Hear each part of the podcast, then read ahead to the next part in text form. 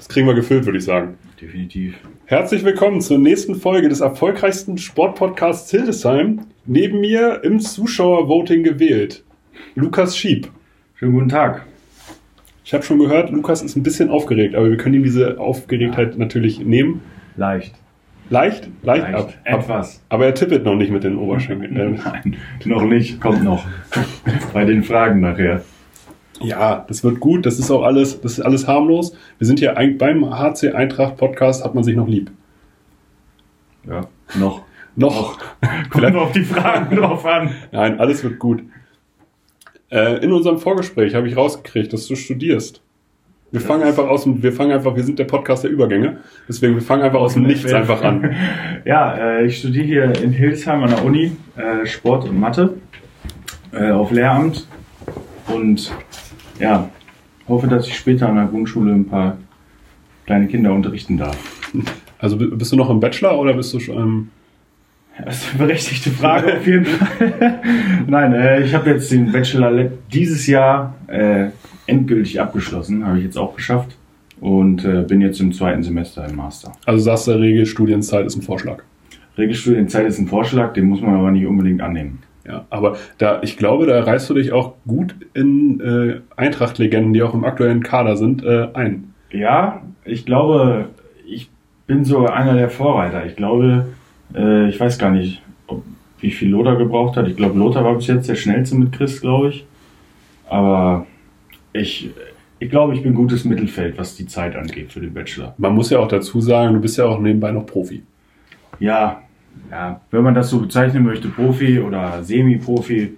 Ja man ist viel in der Halle, man hat viel Training.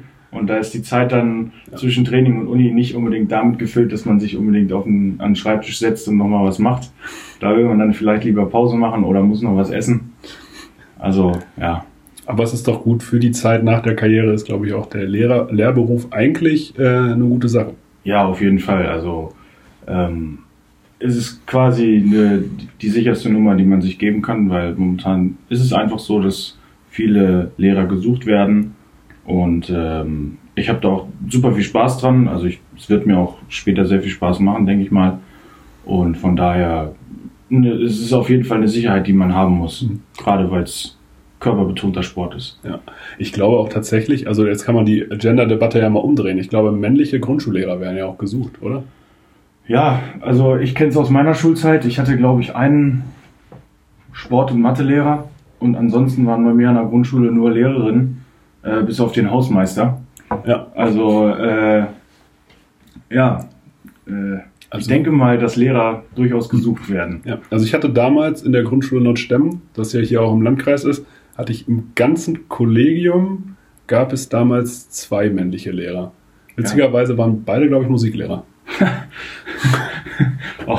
auch nicht schlecht. Nee, ich hatte tatsächlich nur diesen einen Sportlehrer, beziehungsweise in Mathe hatte ich den.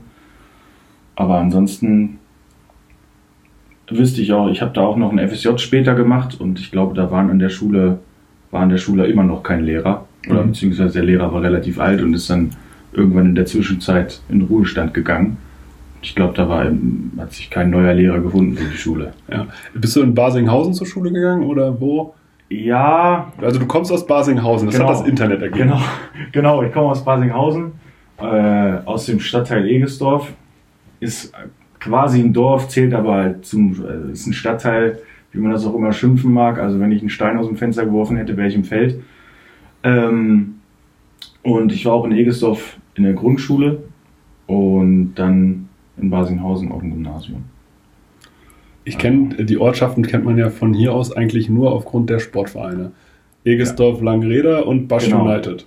Ja, genau, das ist Fußball. Egesdorf spielt, glaube ich, Oberliga. Hat auch hier Regionalliga schon gegen VV gespielt, wenn ich mich nicht irre. Oberliga, glaube ich, auch. Ja. Ich glaube, wofür man Barsinghausen auch noch kennt, ist das Sporthotel. Da sind auch andauernd irgendwelche Nationalmannschaften oder Sportvereine und machen da Trainingslager etc. Weiß ich, glaube ich, auch nur von dir tatsächlich. Aber ich habe mich dann informiert und das ist tatsächlich so. Ja.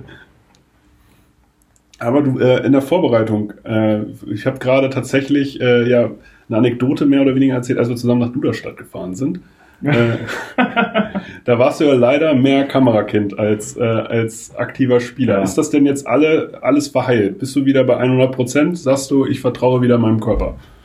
Also ich muss ehrlich sagen, ich vertraue mittlerweile meinem Körper noch besser als vorher. Ja. Weil da muss ich auch jetzt, ohne rumzuschleimen, aber da muss man echt mal sagen, Christoph macht da echt gute Arbeit mit uns. Der hilft uns echt viel im Training, und auch wenn irgendwer verletzt ist, und das haben wir sehr gut aufgearbeitet, und ja, ich würde sagen, ich bin wieder bei 100%. Also können wir noch viel von dir erwarten? Ich hoffe es, wenn wir spielen dürfen. Dazu kommen wir bestimmt später. Also wie da deine Einschätzung in irgendeiner Form ist. Im Internet steht viel eigentlich zu deinem Spielstil. Du bist der Typ für die schnelle Mitte. Ja. Ist das richtig? Woran liegt das? Woran musst du noch arbeiten? Also, ich muss ja ehrlich sagen, ich bin jetzt nicht der Hochgewachsene mit 1,91. Natürlich, durchschnittsmäßig bin ich vielleicht da drüber, aber ja, die Würfe aus dem Rückraum sind jetzt nicht unbedingt meine Stärke. Deswegen versuche ich das alles mit Geschwindigkeit und mit ein bisschen Köpfchen wettzumachen. Deswegen kann das durchaus sein, dass die schnelle Mitte ein gutes Mittel für mich ist. Also sagst du, okay, in den Konzeptionen im langsamen Halbfeldspiel, sagt man das so? Ich weiß, beim Basketball nennt man das so. Ja. Gibt es sowas im Handball? Konzeptionsspiel, ja, kann man so nennen. Ja. Perfekt. Also du musst vom Wording Gott sei Dank hier nicht wirklich. Ist ja immer das Gute, wenn man fachfremd ist, dann kann man sich einfach irgendwelche Sachen zusammenreimen. Ja. Hast du da irgendwelche Vorbilder? Irgendwelche Leute, wo du sagst, diese Eigenschaft hätte ich gerne? Ich habe tatsächlich im Vorfeld drüber nachgedacht, welche Fragen kommen könnten. Ja, welche Fragen kommen könnten, welche Vorbilder ich habe. Ich muss echt sagen, Vorbilder ist schwierig. Ich gucke mir gerne Handball an, aber ich habe jetzt nicht so das eine Vorbild, wo ich sage, okay, gut, den finde ich jetzt so, dass ich das alles nachmachen möchte. Ja. Man greift viel auf und man versucht viel nachzumachen. Aber ja, wenn ich mir wünschen könnte, glaube ich, was mir noch fehlt, dann wären es, glaube ich, ein paar Kilo auf den Rippen. Was wiegst du jetzt? Ja, ich kann es ja sagen. Ich glaube, es sind momentan kurz vor 100, 96 Kilo, 95, 96, kommt immer drauf an. Ja, man muss dazu mal immer sagen, der BMI zählt bei Profisportlern einfach nicht. Das ist so, das darf man nicht das darf man nicht vergleichen. Nein, den darf man nicht vergleichen, denn dann ist man immer übergewichtig, glaube ich, wenn ich es jetzt richtig im Kopf habe. Ja, definitiv. Du wärst auf jeden Fall fett. Ja. Also, und wir wissen ja alle, ist er nicht. Ja, ich hoffe. Ja, das ist ja halt das große Problem, wenn einfach nur diese blanke Gewichtszahl da steht. Ja. Die sagt halt im Endeffekt nichts aus. So, also. Ja, man muss schon ein paar Kilo Muskeln drauf haben und nicht unbedingt ein paar Kilo Fett. Ja. Also sagst du, 100 Kilo wären ein Ziel? Ja, ich meine, es ist natürlich immer ein kleiner Schock, wenn man vorher noch nicht so viel gewogen hat und dann auf einmal dreistellig da auf der Waage steht. Aber ja, anpeilen kann man das schon mal als Ziel bis zum Ende der Saison. Also du musst halt immer sehen, also ich weiß, beim Football, da giltst du erst als Mann, wenn du über 100 Kilo hast. Ja gut, aber... So, da bist du unter 100 Kilo, bist du einfach Jugendspieler. Ja gut, wenn man das beim Handball macht, ich glaube, das kann man nicht machen. Also... Da gibt es ja auch definitiv Unterschiede zwischen den Positionen, wie viel, wie groß die Unterschiede da beim Gewicht sind. Also wenn ich, keine Ahnung, ohne da jetzt jemandem zu nahe zu treten, aber ein Linksaußen hat vielleicht weniger Kilo auf den Rippen als ein Kreisläufer. Also ja, das ist immer ein bisschen positionsspezifisch. Also ich bin da, glaube ich, wenn ich auf 100 Kilo komme, ganz gut bedient. Auf Rückraummitte würde ich sagen, auf jeden Fall. Ja. Du bist damals als Linksaußen gekommen, habe ich gelesen. Ist das richtig oder ist das immer nur so kommuniziert worden, weil du verhältnismäßig viel Linksaußen da gespielt hast? Also, es ist eigentlich eine ganz lustige Geschichte. Ich bin generell erstmal hier nach Hildesheim gekommen, weil mich Robin damals in der Uni, mit dem hatte ich ein Tischtennisseminar zusammen. Robin hat mich in dem Seminar angesprochen, ob ich nicht mal zum Training vorbeikommen möchte. Und dann habe ich das gemacht und ich glaube, in dem gleichen Jahr haben wir noch mit meinem alten Verein Basinghausen gegen Hildesheim 2 gespielt. Und da hat Gerald sich das angeguckt und dann bin ich in dem Jahr auch ganz oft zum Training gekommen und habe dann auch meinen Vertrag unterschrieben hier. Aber eigentlich war ich, glaube ich, gedacht für Rückraummitte. Aber wie das dann so mal ist, ne? Robin ist ja jetzt auch nicht der Schlechteste gewesen und ist er auch immer noch nicht. da kriegt man nicht viel Spielzeit. Ne? Der Junge will jede Minute auf dem Spielfeld sein und wenn er keine Minute oder wenn er eine Minute am Ende auch nicht auf dem Spielfeld ist, dann ärgert er sich auch darüber. Und dann war die Linksaußenposition so ein bisschen das der Ausweichweg, dass ich überhaupt Spielzeit kriege und ja, die habe ich dankbar angenommen, die Spielzeit, die ich da bekommen habe.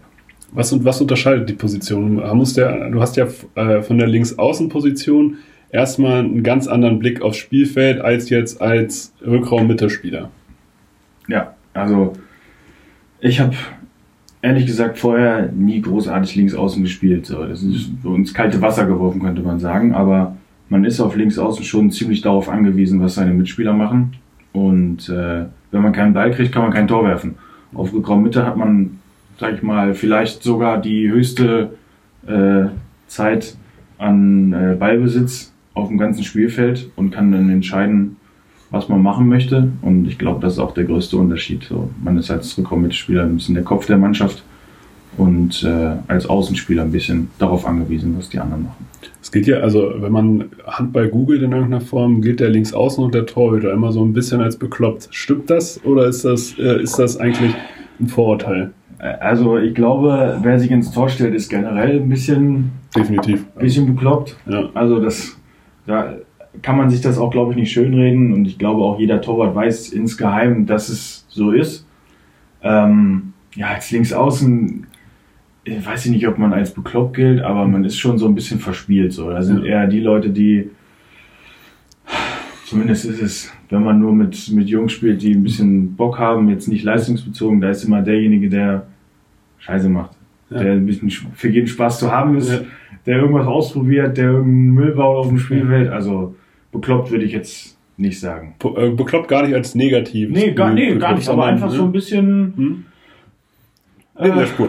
Bisschen neben der Spur, kann man so sagen. Ja. Was meinst du, muss so ein Torhüter auszeichnen? Also ich stelle mir das eigentlich so vor, als Torhüter, egal wie viel man beim Handball, wie gut man als Torhüter ist, also sagen wir mal, wenn ein Torhüter nur 15 Bälle reinlässt bei einem Spiel, dann hat er ja 15 persönliche Niederlagen im Spiel errungen. Also da muss er auch gut gestrickt sein vom Nervenkostüm her. Nervenkostüm, ja. Man ist natürlich immer ein bisschen davon abhängig als Torhüter, was die Abwehr macht. Entweder macht die Abwehr es einem leicht oder schwer und man kriegt nur freie Bälle aufs Tor. Aber ich glaube, wenn der Torhüter 15 Bälle reinkriegt und 15 Bälle hält, ist er trotzdem zufrieden am Ende des Tages. Ne? Also das ist ja immer ein bisschen das Verhältnis, so wie viele Bälle halte ich, wie viele Bälle kriege ich rein. Aber ich glaube, einen guten Torwart macht einfach aus, dass er sich intensiv damit auseinandersetzt, was er macht oder wie er Bälle halten kann und nicht einfach unvorbereitet ins Spiel geht und dann mal so einfach nur reagiert, so was passiert. Also das ist schon eine Menge Arbeit, die man da reinstecken muss, um guter Torwart zu werden. Auf jeden Fall. Ist da bei euch viel Videostudium? Also stelle ich mir jedenfalls so vor, dass ich da irgendwie, also im Allgemeinen, was Spielvorbereitung angeht, dass ihr euch Spielszenen anguckt, dass ihr versucht, okay, dafür arbeiten wir jetzt extra Spielzüge, um Lösungen zu finden auf dem Feld. Ja, also ich weiß, dass wir es so machen, oder für mich persönlich ist es so, wir gucken einmal quasi mit der Mannschaft immer das letzte Spiel an, was da nicht so gut funktioniert hat, was da gut funktioniert hat und dann in Vorbereitung auf den nächsten Gegner gucken wir uns dann das Spiel an oder die Spiele von den Gegnern an. Aber ich muss auch ganz ehrlich sagen, ich persönlich, ich gucke mir immer das letzte Spiel komplett nochmal an, gucke, was hätte ich besser machen können, was ist vielleicht nicht so gut gelaufen und gucke mir dann auch eigentlich immer noch ein oder zwei Spiele vom nächsten Gegner an, dass ich da nochmal eine eigene Meinung bilden kann, was vielleicht funktionieren kann, was vielleicht jetzt nicht so optimal ist. Und so geht es den anderen, denke ich mal, auch. Und Torhüter, wo wir gerade drüber gesprochen haben, die sind, glaube ich, nochmal ganz eigen. Also ich weiß, dass Leon zum Beispiel Wurfbilder, glaube ich, sich immer aufmalt auf dem Zettel. Und Lefi ist, glaube ich, ein ganz Bekloppter, der sitzt dann wirklich vorm Spiel in der Kabine mit dem Handy und guckt sich, glaube ich, nur die Spiele an. Also nur die ganzen Wurfbilder von den Gegnern, also ja, es ist schon viel Eigenstudium, aber halt dass die Absprache zusammen mit der Mannschaft dann unter der Woche. Also. Guckt euch gerade bei euren eigenen Spielen nur Sachen an, die nicht geklappt haben oder ist es auch so ein bisschen, hey Leute, das hat richtig gut funktioniert? Also so ein bisschen ein positives Mindset da reinzukriegen. Man muss ja die Leute auch nur loben, sonst kriegt er den ganzen Tag nur ins Gesicht. Also, wenn man sich den Podcast vom letzten Mal angehört hat von Jürgen, dann ist es, glaube ich, tatsächlich so, Jürgen ist eher derjenige, der draufhaut und Chris holt ihn dann so ein bisschen auf den Boden der Tatsachen zurück. Also, Jürgen hat durchaus auch positive Sachen, aber eher das, was nicht so geklappt hat, das wird von ihm da fokussiert. Aber wir gucken uns meistens immer beides an. Also entweder das, was gar nicht geklappt hat, mehrmals überhaupt nicht geklappt hat, oder halt das, was ganz gut geklappt hat und das, was wir vielleicht für die nächste Woche verwenden können, weil bringt ja nichts, wenn ich nur das angucke, was mir hilft oder was, helfen tut mir eigentlich alles, aber das, was positiv war, bringt mir nichts, wenn ich meine Fehler nicht erkenne. Ne? Definitiv. Ich wollte nur fragen, ob es da beide Seiten gibt. Ja, also, dass man auch nein, sagt, okay, es ist auch nicht, hey, es ist auch nicht gegen den Trainer geschossen, auf keinen Fall, aber es ist halt so, wie Jürgen das schon erwähnt hat. Wir können einfach mal testen, ob Jürgen diesen Podcast hört oder ob er nur seine eigene Folge hört. Da bin ich mal gespannt, ob ich ein Straftraining kriege dafür.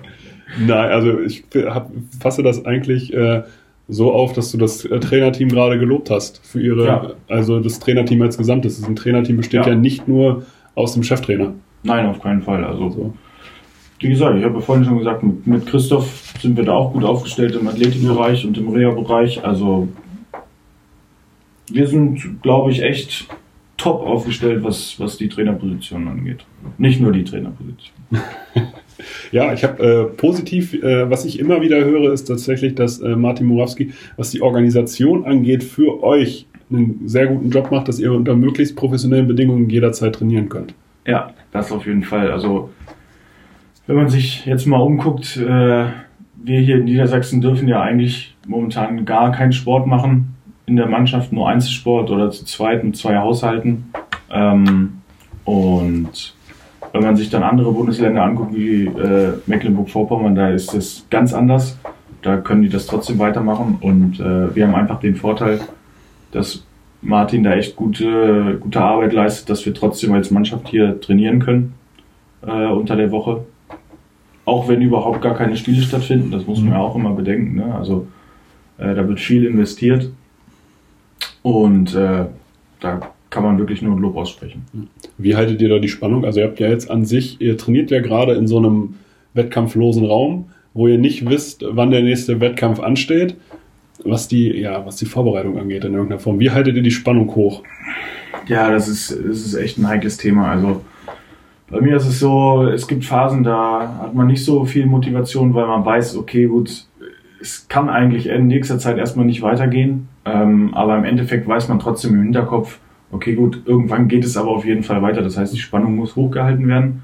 Man kann nicht nur so hindümpeln und trainieren, damit man trainiert. Also man muss schon ein Ziel haben und ich glaube, ja, dass der DAB da sich früh genug entscheiden wird, wann es weitergeht und dann werden wir definitiv ein Ziel haben, bis wir wieder fit sein müssen, komplett für den Part, dass wir halt wieder spielen können.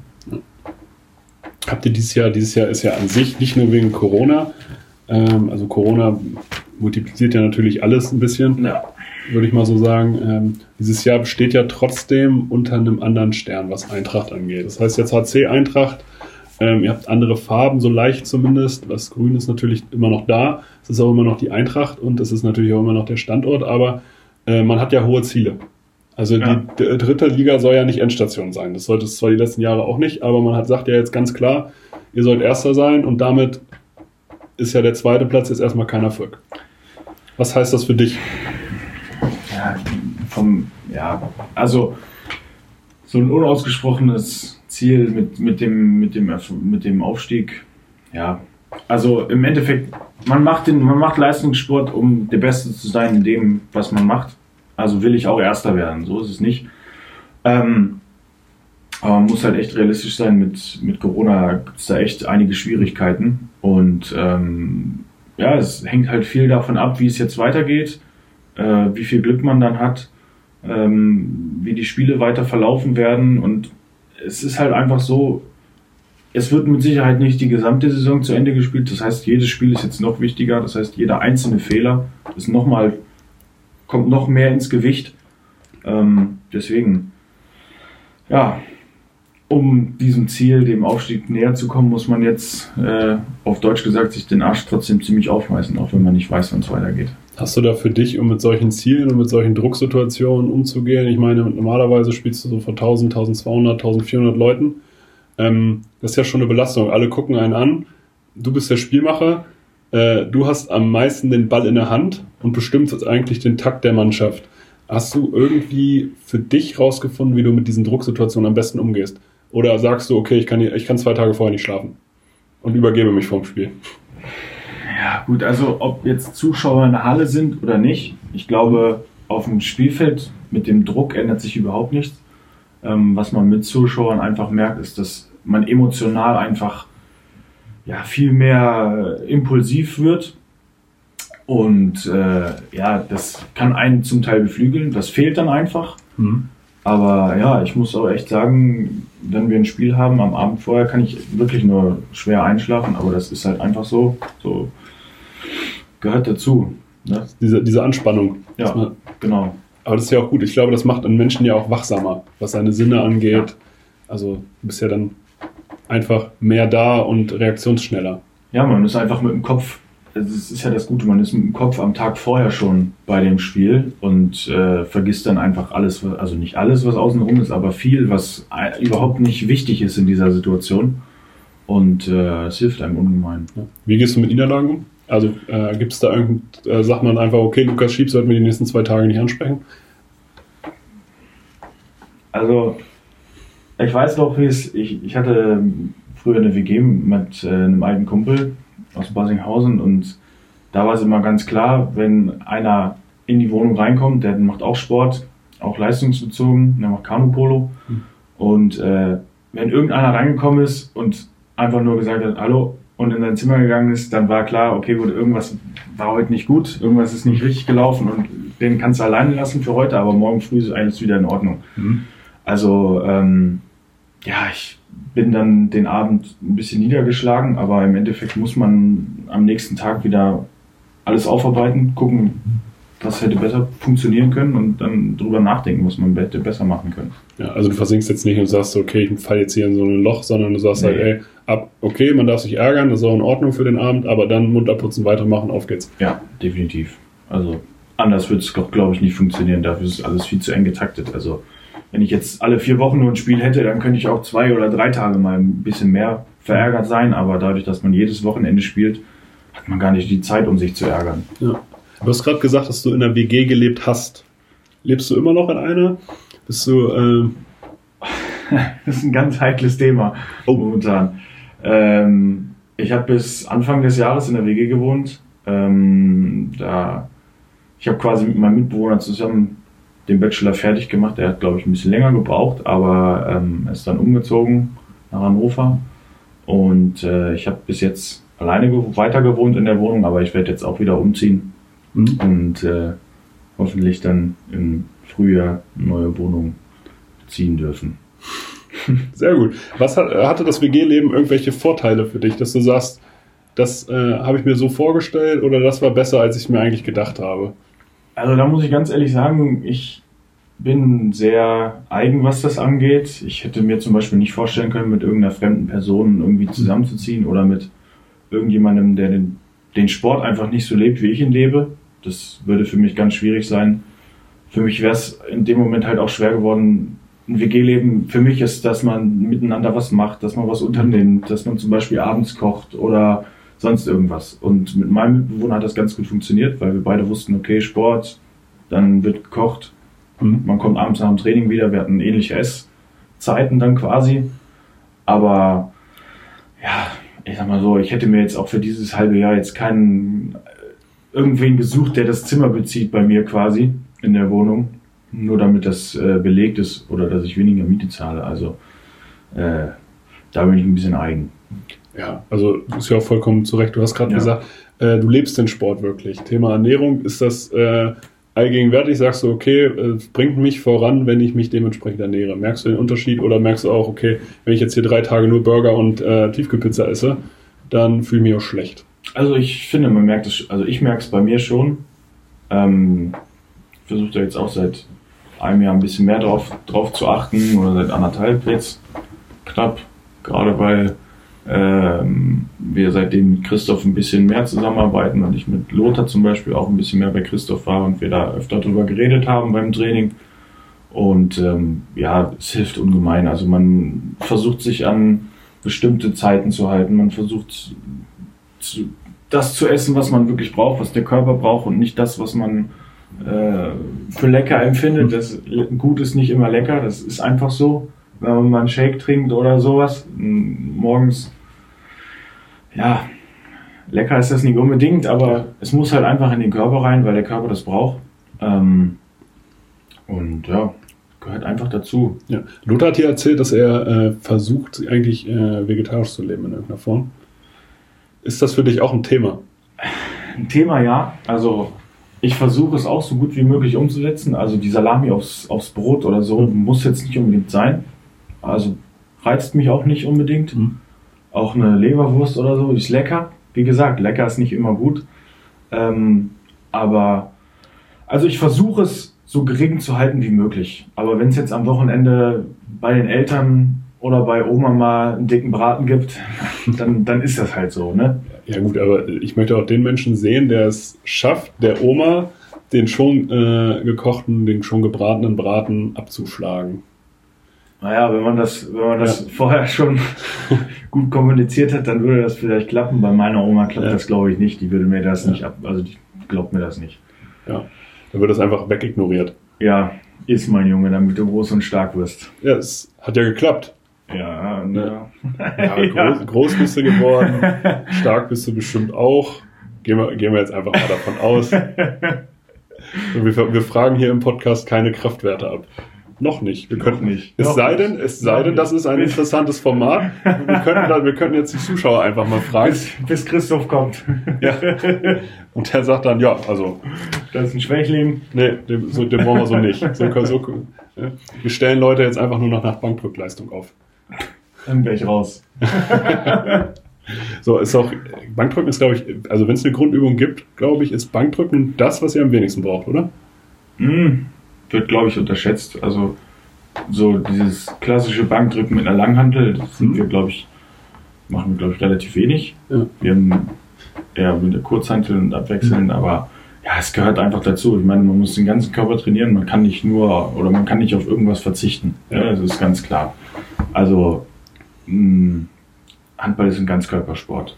Also du brauchst die Beine, um zu laufen, du brauchst den Oberkörper, um stabil zu sein, wenn du springst zum Beispiel, du brauchst die Arme, um zu werfen, auch den Oberkörper, um zu werfen.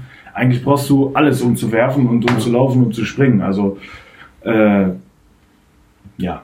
Ich habe gehört, Nico Zufras ist der Stärkste, was Kniebeugen angeht. Ja, würde ich so unterschreiben. Und ich glaube, wenn man seine Beine so anguckt, dann steht das auch außer Frage. Ja, das sind schon Schenkel. Ne? Ja, also ich habe, glaube ich, seine Unterschenkel noch nicht mal als Oberschenkel, ne? Also. Aber er hat natürlich viel Kraft drin. Ja, deswegen schafft das natürlich auch so knapp über dem Parkettboden noch irgendwie Kraft zu entwickeln und halt nicht weggeschoben zu werden. Ja. Das ist schon, darf man auch nicht unterschätzen, wie viel Energie da eigentlich und wie viel Dampf da eigentlich in den Beinen steckt. Ja. Jeder, der gegen ihn gespielt hat, wird, glaube ich, wissen, dass es gar nicht so leicht ist, ihn zu verteidigen. Ja, egal wie man steht, egal welchen Vorteil man hat, also es ist ganz unangenehm. Aber deswegen spielt er ja bei uns. Ja, zum Glück. Zum Glück. Wir haben es immer schon wieder ein bisschen angerissen gehabt. Corona ist natürlich so das allgegenwärtige Thema. Ich möchte gar nicht drauf eingehen, in irgendeiner Form, wann es jetzt weitergeht, sondern eher, was hast du in der Corona-Zeit über dich gelernt? Hast du überhaupt was gelernt? Bist du in dich gegangen und hast gesagt, okay, ich bin tatsächlich mal habe mich ein bisschen entschleunigt, habe für mich festgestellt, das sind eigentlich die Werte, die wirklich zählen. Auch in solchen Momenten, wo man halt vielleicht nicht jeden Tag sich mit irgendwem anders treffen kann. Hast du da irgendwas an dir gemerkt, was du besonders vermisst hast, was dir gar nicht so bewusst war, dass es dir wirklich so wichtig ist? Also was ich jetzt ganz dolle gemerkt habe, ist einfach, dass die Familie im Vordergrund steht. So, das ist einfach so. dass man da immer Zuflucht findet, wenn irgendwas nicht stimmt oder falls irgendwas nicht so funktionieren sollte, wie man sich das vorstellt. Und jetzt gerade während Corona gab es ja viele Probleme, die man jetzt nicht unbedingt selber lösen konnte oder selber gelöst hat. Und da war das ganz gut, dass man da in der Nähe der Familie ist. Und ja, über mich selber. Wenn man kein Ziel hat, dann ist es echt schwer, sich fit zu halten und bei Laune zu halten, dass man auch wirklich jeden Tag Sport macht. Also das habe ich gerade am Anfang gemerkt. Am Ende der letzten Saison, die Saison war, glaube ich, zu 3/4 gespielt und man wusste eigentlich, ja, es wird nicht weitergehen, es wird nicht weitergespielt. Und da ist es natürlich schwer, dann die Konzentration so hoch zu halten, dass man sagt, okay, gut, ich mache so viel, dass ich, wenn die neue Saison losgeht, schon einigermaßen fit bin, dass ich nicht komplett aus dem toten Loch komme und mich dann wieder ranarbeiten muss. Und das war für mich echt schwierig. Also da war das Essen dann auch wieder ganz gut, weil man hat Zeit zum Kochen. Ja. Und ja, das hat man halt gemerkt. Ne? Ja. Wird man ein bisschen träge, aber gut, das ist jetzt vorbei. Und das ist jetzt bei dieser kleinen Corona-Pause jetzt nicht mehr so. Ja, ich glaube tatsächlich, das ist auch gerade für Leistungssportler, die das ja dann doch, die davon leben, die das profimäßig machen, nochmal ein anderes Ding, weil ihr seid es ja gewohnt, dass euer Leben getaktet wird oder dann doch fremdbestimmt ist in irgendeiner Form. Ihr lebt ja von Training zu Training, von Trainingslager zu Trainingslager, von Spiel zu Spiel und seid ja dann doch, habt zumindest euren gewissen Ablaufplan über das Jahr gesehen und der euch einen gewissen Rahmen gibt. Und ja, dann auf einmal vor dem Nichts zu stehen, ist, glaube ich, erstmal so, ey, wer führt mich jetzt? Weil so ein Rahmen ist ja das, was der Mensch braucht. Ja, jeder. Auf jeden Fall. Du weißt einfach nicht, was du an dem Tag machen sollst. Du hast theoretisch, sage ich jetzt mal, morgens 2 Stunden Training, Krafttraining und hast abends nochmal 2 Stunden oder 1,5 Stunden stehst in der Halle auf dem Spielfeld und dann fallen diese 3,5 Stunden, 4 Stunden einfach weg. So, du musst ja auch noch zum Training hin, bist eine Viertelstunde mindestens vorher da, bleibst danach noch ein bisschen da, unterhältst dich in der Kabine. Ja, das nimmt ja alles Zeit in Anspruch und das fällt einfach weg. So. Und dann fragst du dich, okay, gut, was soll ich jetzt eigentlich machen? Was mache ich die 5 Stunden am Tag oder 4 Stunden am Tag, die ich sonst eingeplant habe? Was mache ich jetzt mit der Zeit? Und dann musst du auch erstmal was finden, was du, oder was dich interessiert, worauf du richtig Lust hast. Was dich genauso interessiert, das darf man auch nicht vergessen. Ja, und das ist echt schwer, weil du kannst ja nicht trotzdem nicht in die Halle gehen. Darf man ja nicht oder durfte man ja nicht. Also, ja, schwieriges Thema. Ja. Ich habe das tatsächlich selber gemerkt. Ich hatte, glaube ich, seit meinem 14. Lebensjahr hatte ich, egal welchen Sport, ich hatte immer donnerstagsabends Training. Aus irgendeinem Grund. Und auf einmal war man donnerstagsabends zu Hause. Also ich konnte dir noch nie sagen, was donnerstagsabends im Fernsehen läuft, weil ich einfach nicht da war. Ja. Abgesehen davon, dass man kein stationäres Fernsehen mehr guckt. Aber also man war auf einmal an Zeitpunkten verfügbar, die vorher gar nicht da waren. Ja, ich merke das jetzt gerade. Also ich bin jetzt auch schon seit über 4 Jahren hier in Hildesheim und es ist einfach so, du hast jedes Wochenende ein Spiel. So. Und dann fährst du mal dahin. In der 2. Liga sind wir noch weiter gefahren, sind wir bis nach Konstanz gefahren. Da ist das ganze Wochenende im Eimer. Also da machst du ja nichts anderes. Da bist du im Bus, spielst und bist wieder im Bus. Und dann bist du zu Hause und dann hast du keine Lust mehr, irgendwas zu machen, weil du kaputt bist. Ja. Ja, also es hört sich immer so an, ja, die fahren nur Bus und es ist trotzdem beschissen für den Körper. Und jetzt ist es einfach so, jetzt gerade, jedes Wochenende ist frei quasi. So, du weißt aber, also du kannst die Zeit mittlerweile recht gut nutzen, weil du dich dran gewöhnt hast. Du weißt, was du jetzt machen kannst am Wochenende. Kannst öfter mal zur Familie fahren, wenn es geht. Aber das hattest du halt vorher gar nicht, ne? Und ja, das merkt man schon. Also meine Mutter hat es früher immer so gesagt, ja, also Essen, Kochen am Wochenende mache ich nicht. So, ich mache irgendwas, was man wieder warm machen kann, weil wir essen eh nie alle zusammen am Tisch und deswegen, das ist halt jetzt ganz anders. Ja. Ich höre die ganze Zeit raus, so Familie ist bei dir ein Thema, auf jeden Fall. Was Werte angeht, bist du ein familiärer Mensch? Ja, also ich glaube schon. Ich glaube, wer mich kennt, der wird es auch merken, dass ich relativ viel mit der Familie, wenn es geht, mache. Und man hat es früher so vorgelebt bekommen, man ist mit Tante, Onkel und der eigenen Familie in Urlaub gefahren, nach Dänemark oder so und hat relativ viel da mit der Familie gemacht und dadurch, dass meine Familie relativ groß ist, gibt es natürlich auch viele Möglichkeiten, was mit der Familie zu unternehmen. Ja, es ist, man ist da einfach reingelebt, so in das, was einem so vorgelebt wird. Ja. Ne? Und jetzt in der Vorweihnachtszeit, wie verbringt ihr Weihnachten? Gibt es da ein Ritual? Gibt es eine schiebsche Tradition? Ja, oh ja. Die kann ich eigentlich gar nicht erzählen, aber ja, eigentlich ist es immer so, der 24. Dezember ist immer zu Hause bei meinen Eltern. Dann zweite Weihnachtsfeiertag ist dann eigentlich, erste Weihnachtsfeiertag, gehen wir mal chronologisch vor, ist dann bei meiner Freundin. Und am zweiten Feiertag ist dann bei Oma eigentlich immer mit der Familie essen. Und da, ich weiß nicht, wer es kennt, Tippkick, dieses kleine Tischfußballspiel da, das wird bei uns sehr exzessiv gespielt. Und zumindest an Weihnachten, das war früher immer in den Urlauben mit dabei, da gab es schon Turniere und da wird auf die Zeit geachtet und da gibt es Regeln und da wird gepöbelt. Und ja, an Weihnachten ist das logischerweise auch so. Und mittlerweile gibt es da auch einen Pokal für denjenigen, der das Turnier gewinnt. Also es ist so ein kleines Weihnachtsritual geworden. Wird es dieses Jahr wahrscheinlich wegen Corona nicht geben. Aber gut, es ist halt so, steht der Pokal halt ein Jahr länger bei mir. Ich wollte gerade sagen, hat Lukas Schieb den schon mal gewonnen? Ja, ich habe ihn letztes Jahr das erste Mal gewonnen. Also ja. Ja, also bis zu 2020 dann somit auch weiterhin Tippkick-Champion. Ja. Amtierender Tippkick-Champion, der Familie Schieb. Ja. So, schreibst du das so in deinen Lebenslauf? Ich könnte, mach's aber lieber nicht. Also ich glaube, bei Lebenslauf kommt es auch nur darauf an, dass man halt auch Nachfragen generiert. Vielleicht ist das gar keine schlechte Idee. Ja. Also du wirst Lehrer, deswegen wirst du wenig Bewerbungsgespräche in dem Sinne haben, aber für den Fall, also wenn du eingeladen wirst, trotz dieser Anmerkung, dann hast du eigentlich schon gewonnen. Für den Fall der Fälle ist das, glaube ich, ein lustiger Nebenaspekt, den man da drin haben könnte. Ja, also ich weiß, also wir von den New Yorker Lions bezeichnen uns auch immer noch als amtierender deutscher Meister. Ja, es ist ja auch regeltechnisch korrekt. Ne? Richtig, gibt ja noch keinen anderen. Richtig. Muss man ja auch ganz klar sagen. Deswegen, Weihnachten, also gibt es irgendwelche Wünsche, die du noch für 2020 hast? Es ist ja immer jetzt die Endjahreszeit, da geht man ja immer so ein bisschen in sich, sagt, okay, wie war das Jahr? Jeder hat ja eine gewisse Meinung zu diesem Jahr, wünscht sich aber für 2021, dass alles besser wird, aber es kann ja nicht jedes Jahr alles besser werden. Aber wenn du einen Wunsch frei hattest, was würdest du dir einmal für dich wünschen und welchen Wunsch würdest du gerne möglich machen für andere?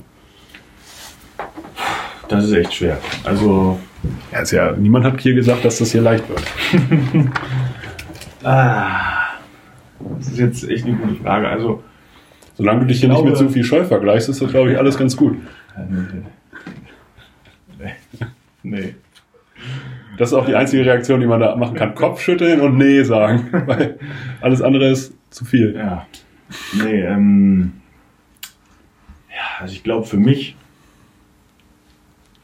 ist schwer zu sagen. Also wenn ich jetzt so materielle Wünsche habe, kaufe ich mir meistens selber. Deswegen Weihnachtszettel schreiben so einen Wunschzettel schreiben für einen Geburtstag oder so oder für Weihnachten bin ich immer der Letzte bei uns, weil ich eigentlich immer alles schon vorher gekauft habe, was ich haben möchte, weil ich da nicht lange abwarte eigentlich. Aber ich glaube so, ja, gesund bleiben ist, glaube ich, das Wichtigste momentan. So, was ich auch allen anderen wünsche. Weil mit diesem Coronavirus ist, glaube ich, nicht zu spaßen. Ich habe mich hat es zum Glück noch nicht erwischt und meine Familie auch noch nicht. Also, ja, das kann ich einfach nur jedem wünschen, dass er da nicht schlimmere Folgen hat von diesem Virus. Ja. Also Thema Gesundheit steht erstmal an erster Stelle für 2021. Ja. Und wieder Handball spielen, ne? Also das ist, glaube ich, selbstverständlich. Ja. Handball spielen und gesund bleiben. Ja. Weißt du den Handball jetzt wieder mehr zu schätzen? Also man ist ja in so einer, man ist ja in so einem ewigen Laufrad sozusagen, wo man die ganze Zeit sagt, man spielt die ganze Zeit, jedes Wochenende ist ein Spiel, man kriegt dafür auch Geld, man macht das, versucht sich da immer weiter zu optimieren, aber geht da irgendwann der Spaß am eigentlichen Spiel verloren oder bleibt der auf der Strecke in irgendeiner Form? Und jetzt, wenn man mal Pause hatte oder gezwungen ist, Pause zu machen, hat man dann gemerkt, okay, ich bin auch wieder ein bisschen geil drauf auf das Spiel an sich. Also ich muss echt sagen, nach dieser langen Pause habe ich mich wirklich gefreut, wieder einen Ball in der Hand zu haben. Und ja, dann ist es natürlich dumm gelaufen. Dann habe ich mir die Vorbereitung wieder gespart. So wie letztes Jahr. Und dann... Man erkennt ein Muster. Ja. Sag das dem Trainer nicht. Nee, aber dann immer hinter der Kamera zu stehen, also es kitzelt halt schon wirklich im ganzen Körper, dann auf der Platte zu stehen. Ne? Und man hat auch echt Spaß dann dran, wenn man auf der Platte steht. Das habe ich jetzt in den Spielen gemerkt. Und ich freue mich auch wirklich auf das nächste Spiel, was jetzt kommt. Also ja. Spaß, wenn man den Spaß verloren hat, dann weiß ich nicht, ob man noch spielen sollte und oder ob man spielen will. Ob man überhaupt trainieren will, ist dann auch die Frage, wenn man keinen Spaß mehr dran hat. Ne? Und bei mir ist das definitiv nicht der Fall. Also ich habe Spaß am Training. Mhm. So, ich glaube, wenn man bei uns beim Training zuguckt, dann merkt man, dass alle Spaß haben und trotzdem fokussiert sind.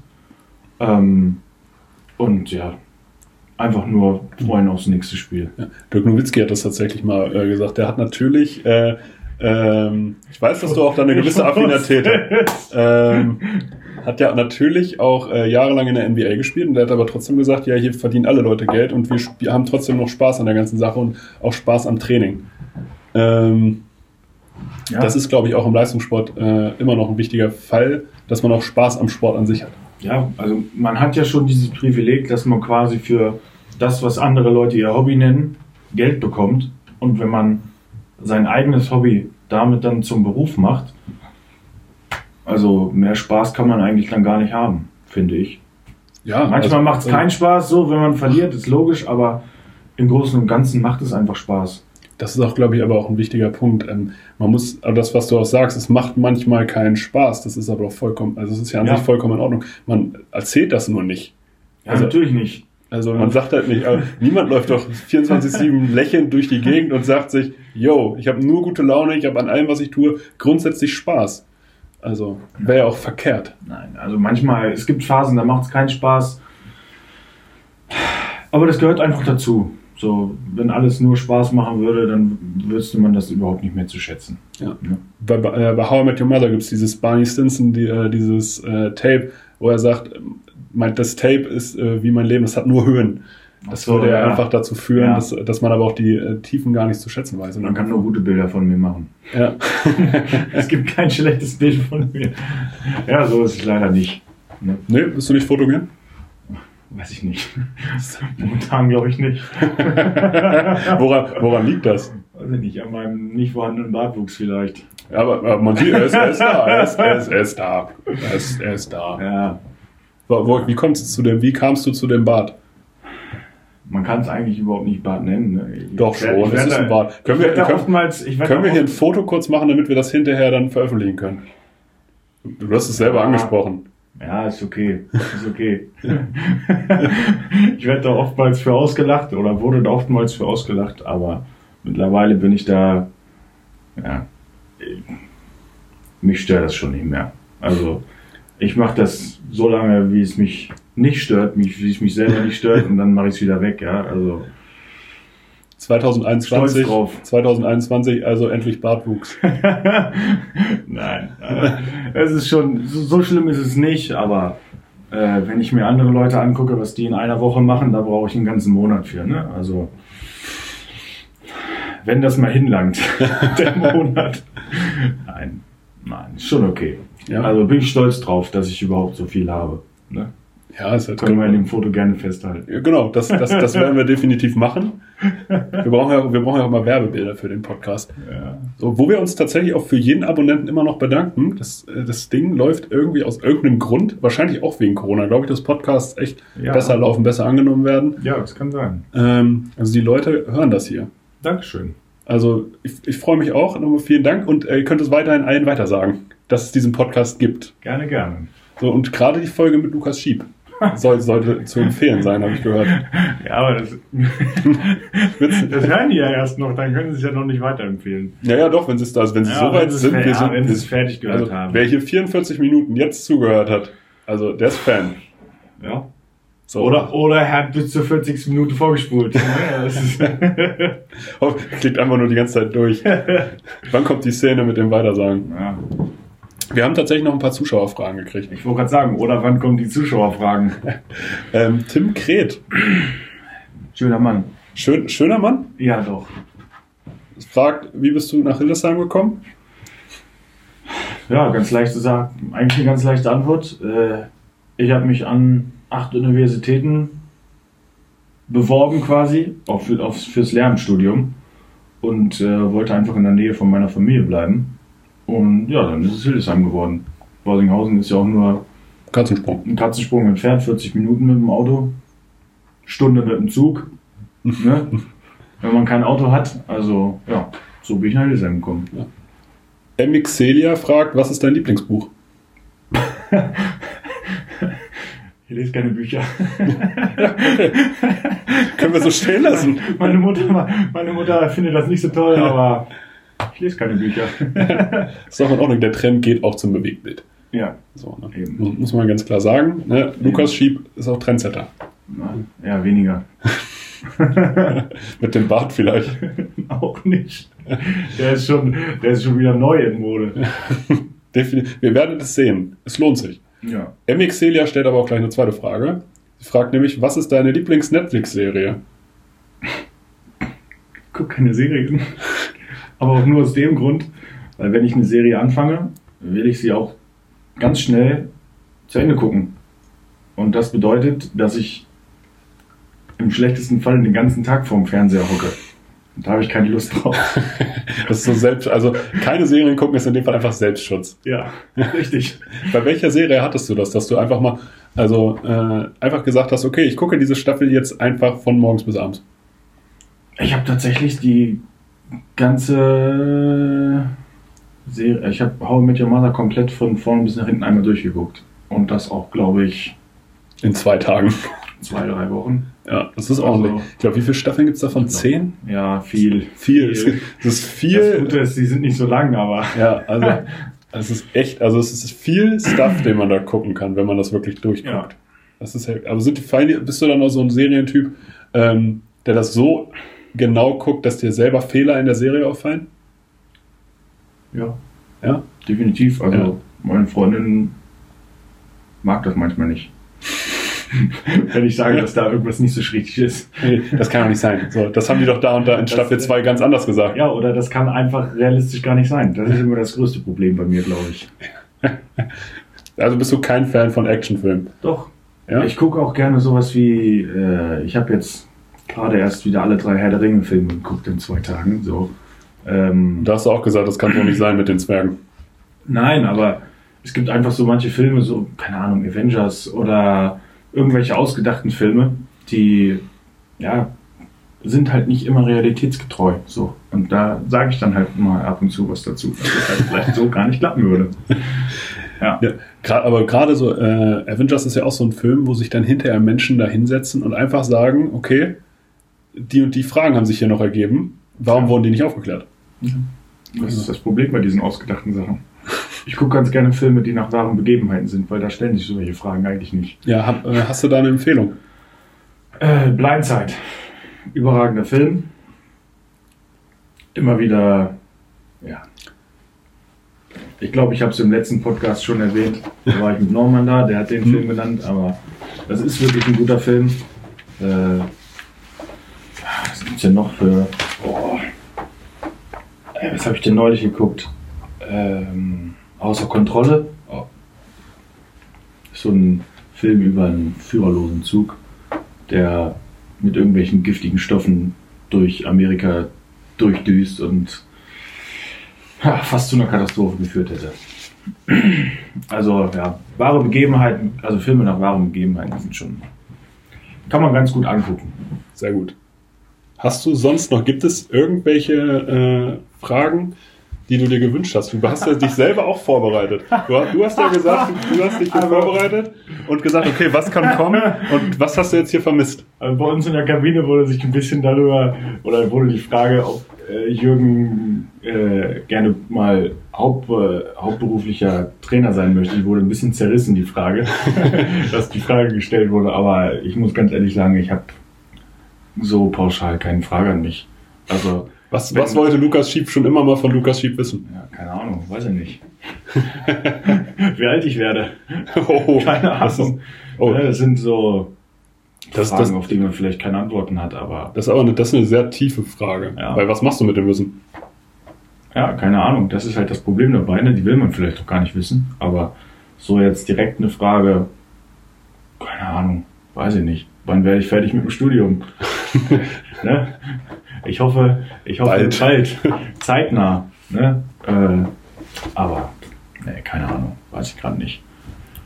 Ansonsten 50 Minuten haben wir voll gemacht. 50 Minuten Folge. Habt ihr viel zu hören. Überragend. Reicht für eine Zugfahrt. Na, fast. Aber mit hinsetzen, ja. Ne, bequem machen. So einen Podcast möchte man in einer gemütlichen Atmosphäre hören. Ja. Wenn ich zu meinen Eltern fahren würde, könnte ich die Folge komplett hören. Würdest du das machen? Definitiv. Ich habe die anderen Folgen bis jetzt auch immer auf dem Weg zu meinen Eltern gehört. Wahnsinn. Das passt immer ganz gut rein. Entweder sind die ein bisschen zu kurz oder ein bisschen zu lang und dann hört man noch ein bisschen weiter. Aber ja. Hast du einen Formatvorschlag? Formatvorschlag? Also hier für einen Podcast oder für Video? Beides. Also wir wollten mal Kochen mit Lefern machen. Oh, Kochen ist echt gut. Ja. Da sieht man mal, wie beschissen manche, also nicht... wie beschissen das Essen ist, sondern wie schlecht manche beim Kochen sind und wie gut manche beim Kochen sind. Das wäre, glaube ich, ganz lustig. Ja, bist du ein guter Koch? Ich würde mich nicht als guten Koch bezeichnen. Als guten Esser. Guten Esser auf jeden Fall, aber ich habe Spaß am Kochen. Also ich koche gerne und meistens aber dann lieber die Gerichte von Oma. So mit viel Fett und Butter und so, es muss halt schmecken. Richtig. So, ne? Richtig. So, das machen wir jetzt für den Geschmack da rein. Gut ist nicht immer lecker. Das nehmen wir als Podcast-Titel. Ja, haben wir das doch auch wieder abgearbeitet. Ja. Dann bedanke ich mich für deine Zeit. Gerne. Und danke mich fürs Zuhören, hoffentlich. Hoffentlich bis hierher. Richtig. Wenn nicht... Schande. Ja, ich überlasse hier dir damit, also ich verabschiede mich hier schon mal. Ich überlasse dir das letzte Wort. Ja, danke fürs Zuhören heute, für die Folgen vorher hoffentlich und für die kommenden Folgen. Macht's gut. Nächste Woche kommt Chris Meiser. Viel Spaß mit Chris Meiser.